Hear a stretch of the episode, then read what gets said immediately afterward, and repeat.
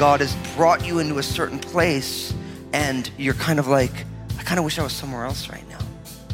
But it's important to occupy the places that the Lord has put you. To say, Lord, I'm not going to resist against it, but Lord, I'm going to embrace exactly where you've put me. And I'm going to embrace the calling that you have on my life, no matter what the parameters of that calling may be. The grass is always greener on the other side. This is a common saying for a reason. We want what other people have because it seems like it's better than what we have. In today's message, Pastor Daniel shares that this same issue shows up in regards to the different roles that God gives you. Instead of wanting other people's jobs, you'll be encouraged to lean into the calling God has for your life and focus on doing your best right where you are. Now, here's Pastor Daniel in Deuteronomy chapter 18 as he begins his message Spiritual Leadership.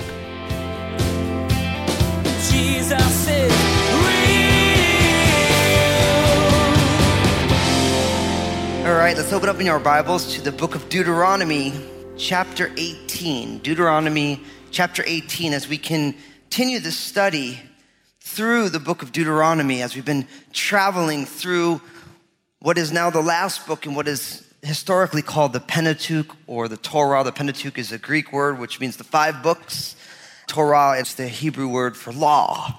You know, and I was talking to someone just recently and they said, you know, Pastor Daniel, I've never studied the book of Deuteronomy before, and I'm so amazed by how much and how applicable it still is to our lives. And I think we always need to remember that this was written to give an alternative way to live in opposition to what they had experienced in Egypt. God had delivered the children of Israel from Egypt and from the bondage of Egypt and from what was, by all accounts, a predatory economy. I mean, Pharaoh's entire way of carrying himself had everything to do with accumulating all the wealth of the region and subjugating all the people. And so God has delivered the children of Israel. And as they're in the wilderness, they are experiencing God in very unique ways. And God is saying, look, now when I'm going to bring you into your own land, I actually want you to be different. Because you know what happens for the children of Israel who had spent over 400 years, many generations in Egypt, it's so easy just to take on the characteristics of Egypt. And you go into your own land, you're like, well, this is what we learned in Egypt, and this is how things were supposed to work right? And God's saying, no, no, no, listen, I want you to be different. I want you to have a different set of values, a different ethic, and a different ethos to who you are. And so, one of the keys to being different for the children of Israel is in the spiritual leadership of the different people who are in authority. And there's no doubt that we've already seen you know, different areas of authority and how they're meant to function. Like we already, if you were with us in our last message, we talked about how judges were supposed to function. They weren't allowed to take bribes. They weren't allowed to show partiality. We saw stipulations for kings. When you want a king, you need a king that does these type of things and doesn't do these type of things. And now in Deuteronomy 18, we're going to be looking at priests and Levites. We're also going to be looking at prophets and different things. And it's a reminder to us that in any society, in any culture, there are all different types of leadership. There are all different roles that are played by all different people. And I was thinking about this because it'd be really easy to say, okay, so this is about spiritual leadership. So this is about the leaders being really spiritual, really godly. And it is. But you have to realize that if you had the most godly leader, but if the people aren't godly, the witness of the community is still ungodly. You know, and so each one of us needs to grab hold of the areas of authority that God has given us. And I'm here to tell you, every single one of us has areas of authority that you, by God's design, are already walking in. Like as in your family. Everybody has a position of authority within their own family. Depending on what your roles are, those authorities look different. You, at the very least, each one of you have authority over the decisions of your own life. Nobody makes your decisions for you, you make your own decisions. And in a lot of ways, you need to grab hold of that authority as given by God and make sure that you are living that authority out in such a way that brings glory to the Lord with all of the parameters and stipulations that God would have you do so that as you live out into the world, live out loud with God given authority, you become a witness of a more excellent way, a way that is lived differently than the world that we live in today. Because in some ways, when I described Egypt, the way that Egypt functions is much the way the world functions today a predatory economy based on accumulation and subjugation. It's not like it's a different empire, but it's still the same philosophy. And God still calls the people of God to a more excellent way.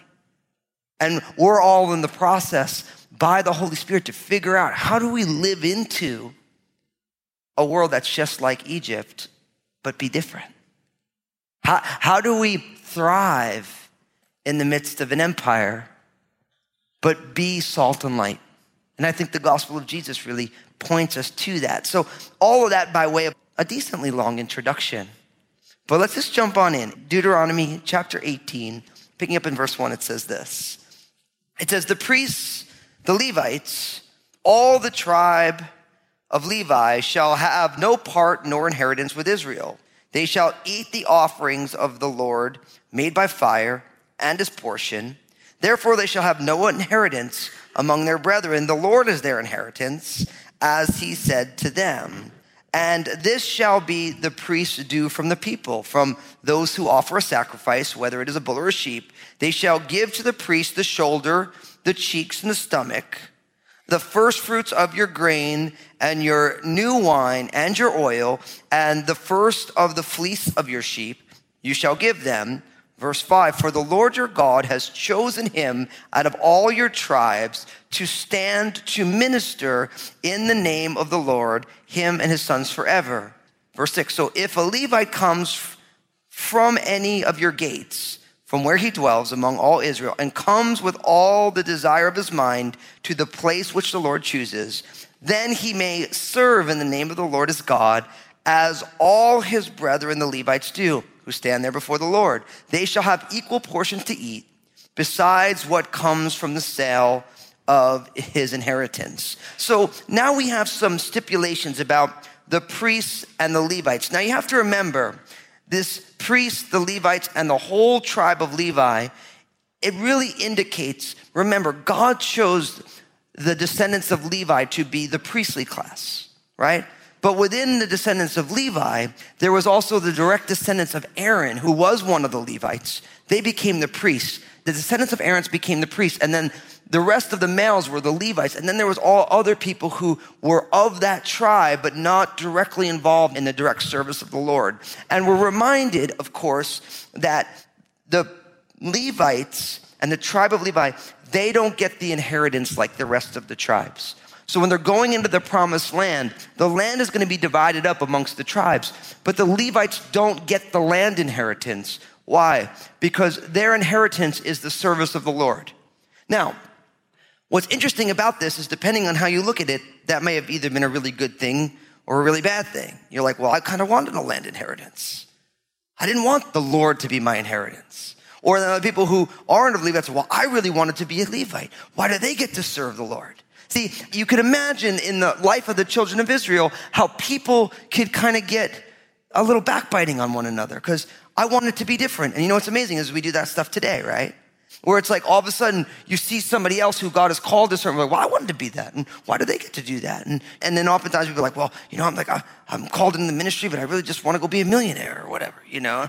And so it's an encouragement to realize that God's callings and his gifts are irrevocable right? That's what it says in the book of Romans. And whatever God has called you to, instead of wishing to be somewhere else, we need to learn how to embrace the calling that God has on our lives. So for the Levites, they needed to embrace the fact that they weren't going to get the land inheritance because the Lord was their inheritance. And they were going to be able to make their own money. They were going to be dependent on the free will offerings of people to the Lord and the first fruits that they were allowed to partake of. And you could imagine them kind of loathing their birthright. And for, I think for many of us, and I'm sure probably some here today, you're in the middle of doing that right now, where you're loathing the calling that God has on your life, that God has brought you into a certain place, and you're kind of like, I kind of wish I was somewhere else right now. But it's important to occupy the places that the Lord has put you. To say, Lord, I'm not going to resist against it, but Lord, I'm going to embrace exactly where you've put me. And I'm going to embrace the calling that you have on my life, no matter what the parameters of that calling may be. Now, in verse 2, we're reminded they shall have no inheritance among their brethren. The Lord is their inheritance as he said to them, and this shall be the priest's due from the people, from those who offer a sacrifice. So you find that when the, when the people bring their sacrifices, at this point it's into the tabernacle, that mobile worship tent, and later it's going to give way to the temple that's going to be built under the reign of Solomon, that's going to be set in Jerusalem. That there's a portion of those sacrifices that are actually given as a gift for the care of the Levites. You notice you, you have the shoulder, the cheeks, and the stomach. So I can make a million jokes about that, obviously. But I just love the fact that it says the cheeks in our Bibles. I just think that's, I just think it's a tremendous thing. Anyway, you'll get it later. You're like, oh. In verse four, we are reminded the first fruits of your grain and your new wine, the first of the fleece of your sheep, you shall give to him.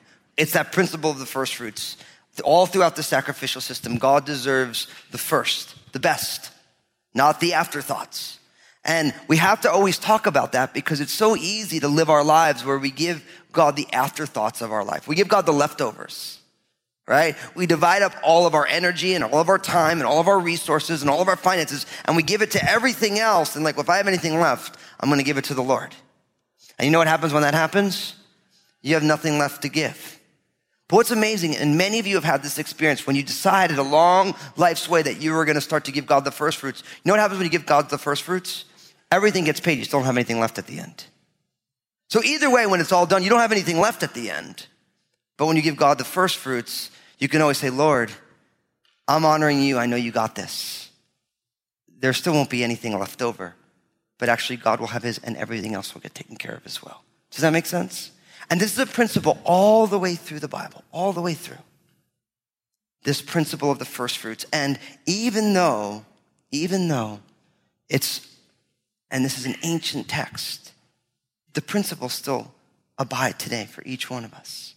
So make sure you give God of your best, of your first fruits. Now, it also says here in verse 5 for the Lord your God has chosen him out of all your tribes to stand to minister in the name of the Lord, him and his sons forever. So if a Levite comes from any of your gates, from where he dwells among all of Israel, and comes with all of his desire of his mind to the place which the Lord chooses, verse 7, that he may serve in the name of the Lord his God, as all his brethren, the Levites, do, who stand there before the Lord, they shall have equal portions to eat besides what comes from the sale of his inheritance. And this is reminding us is that if a Levite comes late to the party, maybe they're somewhere else and they find themselves like, I need to go and begin my ministry here. You shouldn't withhold it from him. And, and, in a lot of ways, this is a reminder of that parable. Remember the parable of the vineyard where there's a guy who's got a vineyard and he says, look, I want you to go on out and invite people to come serve. And people came in the early part of the day. He says, I'm going to pay you one shekel to work that day. And the shekel in Jesus' culture was the average wage of for a day. You know, and so it'd be like the average, whatever the average amount of for one day's work, that's a shekel. And then three hours later, he said, go get more people. And people come a little bit later and a little bit later right? And everybody gets the same shekel. And if you remember at the end of it, they were, for the people who were working all day and the people who only worked for one hour, the people who worked all day were frustrated that the people who only worked for one hour got the same amount of money. And remember, the Lord says, listen, we agreed for the, your wage, and so if I want to pay them the same as you, what's the problem? It's a reminder to us that for some people, they've been walking with Jesus their entire lives, right? And the inheritance that they have is the Lord. And if somebody gives their life to Jesus at the very last moment, guess what their inheritance is? It's the Lord.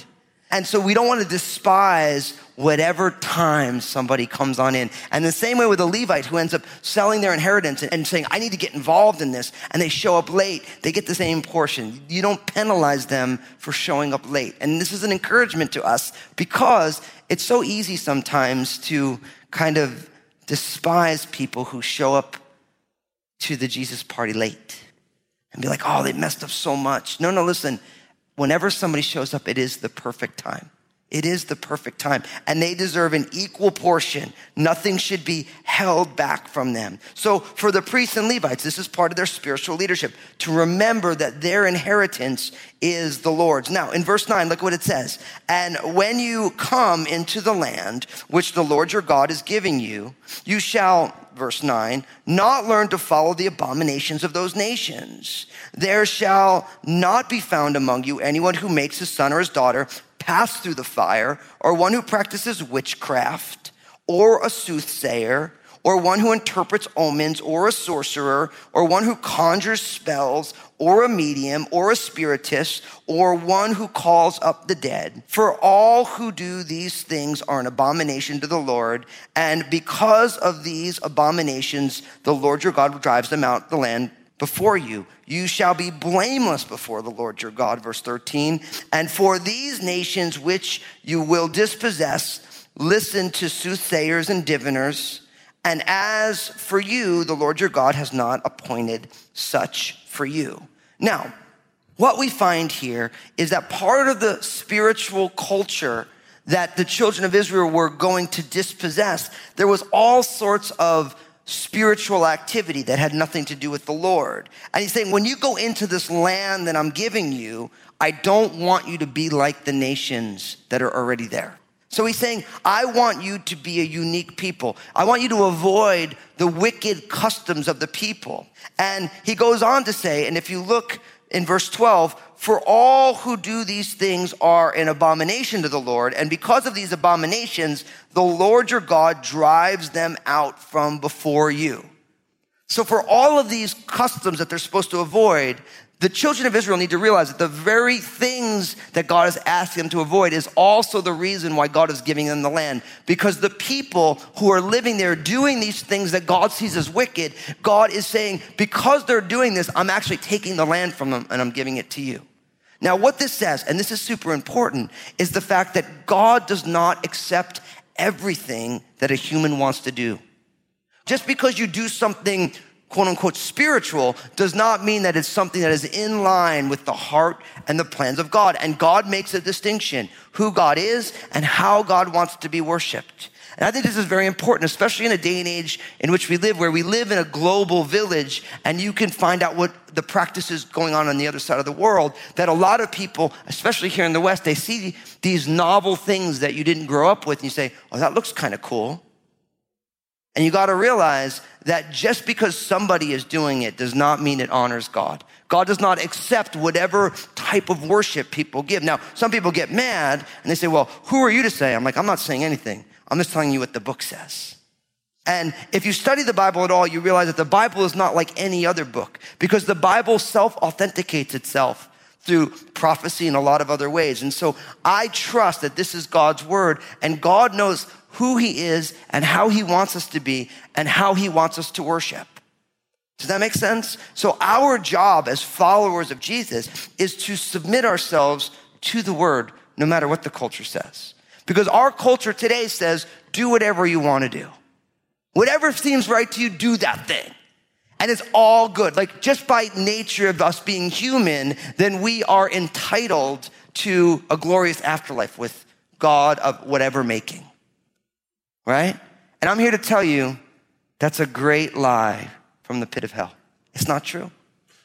It's not choose your own spiritual adventure and get whatever spiritual destiny you want. It doesn't work that way. If there was no God and if you were God, then maybe it would work that way. But guess what? There is a God and none of us are him.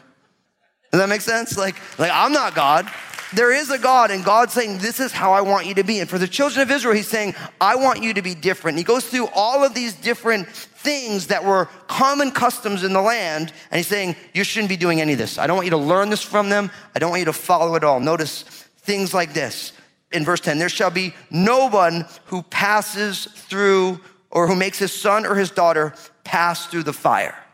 Now, this is was later spoken about as offering your children to Molech.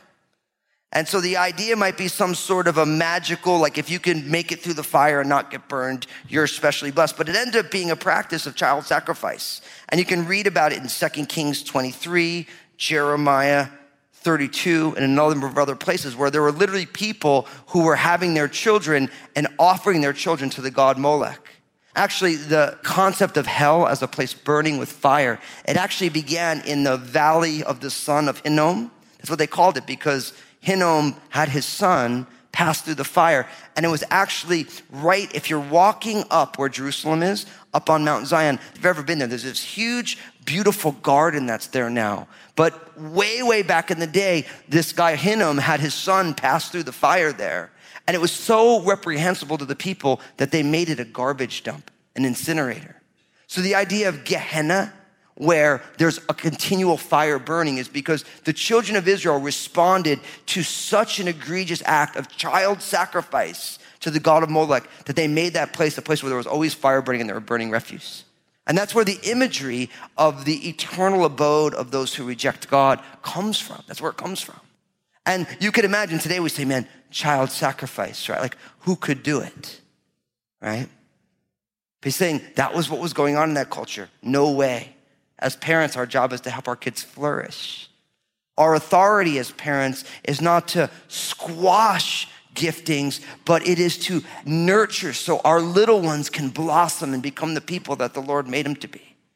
And definitely not to see them sacrificed. You have things here like the word witchcraft, which was a broad term and it described a huge variety of occultic behaviors. You have this idea of a soothsayer, which was a reference to an astrological type of divination. So I think the idea with a soothsayer would be like our modern ideas of astrology. Now you have to realize for most of the astrology that you get in the newspaper, someone's just sitting down making that stuff up. You got to know that. Just don't even mess with that stuff. You know, like reading the stars, all that stuff. We should have nothing, nothing going on. The idea here of interpreting omens, it's as next. And that really, that word for interpreting, it comes from the root word to hiss or to whisper, and it refers to psychics or fortune tellers who use these different aids to come to some sort of spiritual knowledge. The idea of a sorcerer, and in the New Testament, the idea of sorcery, it always involves drug use. You know, so the idea of the shaman who does some hallucinogen to go into an altar, that was this idea of a sorcerer. And so, listen, we do live in a day and age now where lots of people talk about the spiritual overtones of drug use. Listen, if God wanted you to experience life altered, He would have made you that way. Jesus is We live in a world that's more connected than it's ever been. You can find out anything about practically anything. In today's message, Pastor Daniel cautioned you against the temptation to worship God in ways other than the ones he shared in his word. You were reminded that God knows who he is and how he wants to be worshiped. And you should follow his lead and not get sucked into other practices, no matter how interesting they might be. Everyone needs a little encouragement to get through their day, and we have a way to provide that for you. Pastor Daniel has some excellent advice, truth, and love to share in his two minute messages available on Facebook, Instagram, and Twitter. Just go to JesusIsRealRadio.com and click on the social media links to find them. You won't be disappointed, and your day just might get a little brighter. Make sure to tune in again as Pastor Daniel will address issues like sorcery and witchcraft. You'll learn that drug use is linked to sorcery.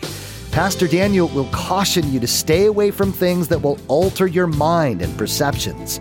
He'll share that there's both good and evil in the spiritual realm, so you need to be careful about what you're messing around with. If you dabble with the evils in the spiritual realm, you'll get hurt. There's more to come from Pastor Daniel's series called Blueprints. Please glance at the clock right now and make plans to join us again for another edition of Jesus is Real Radio.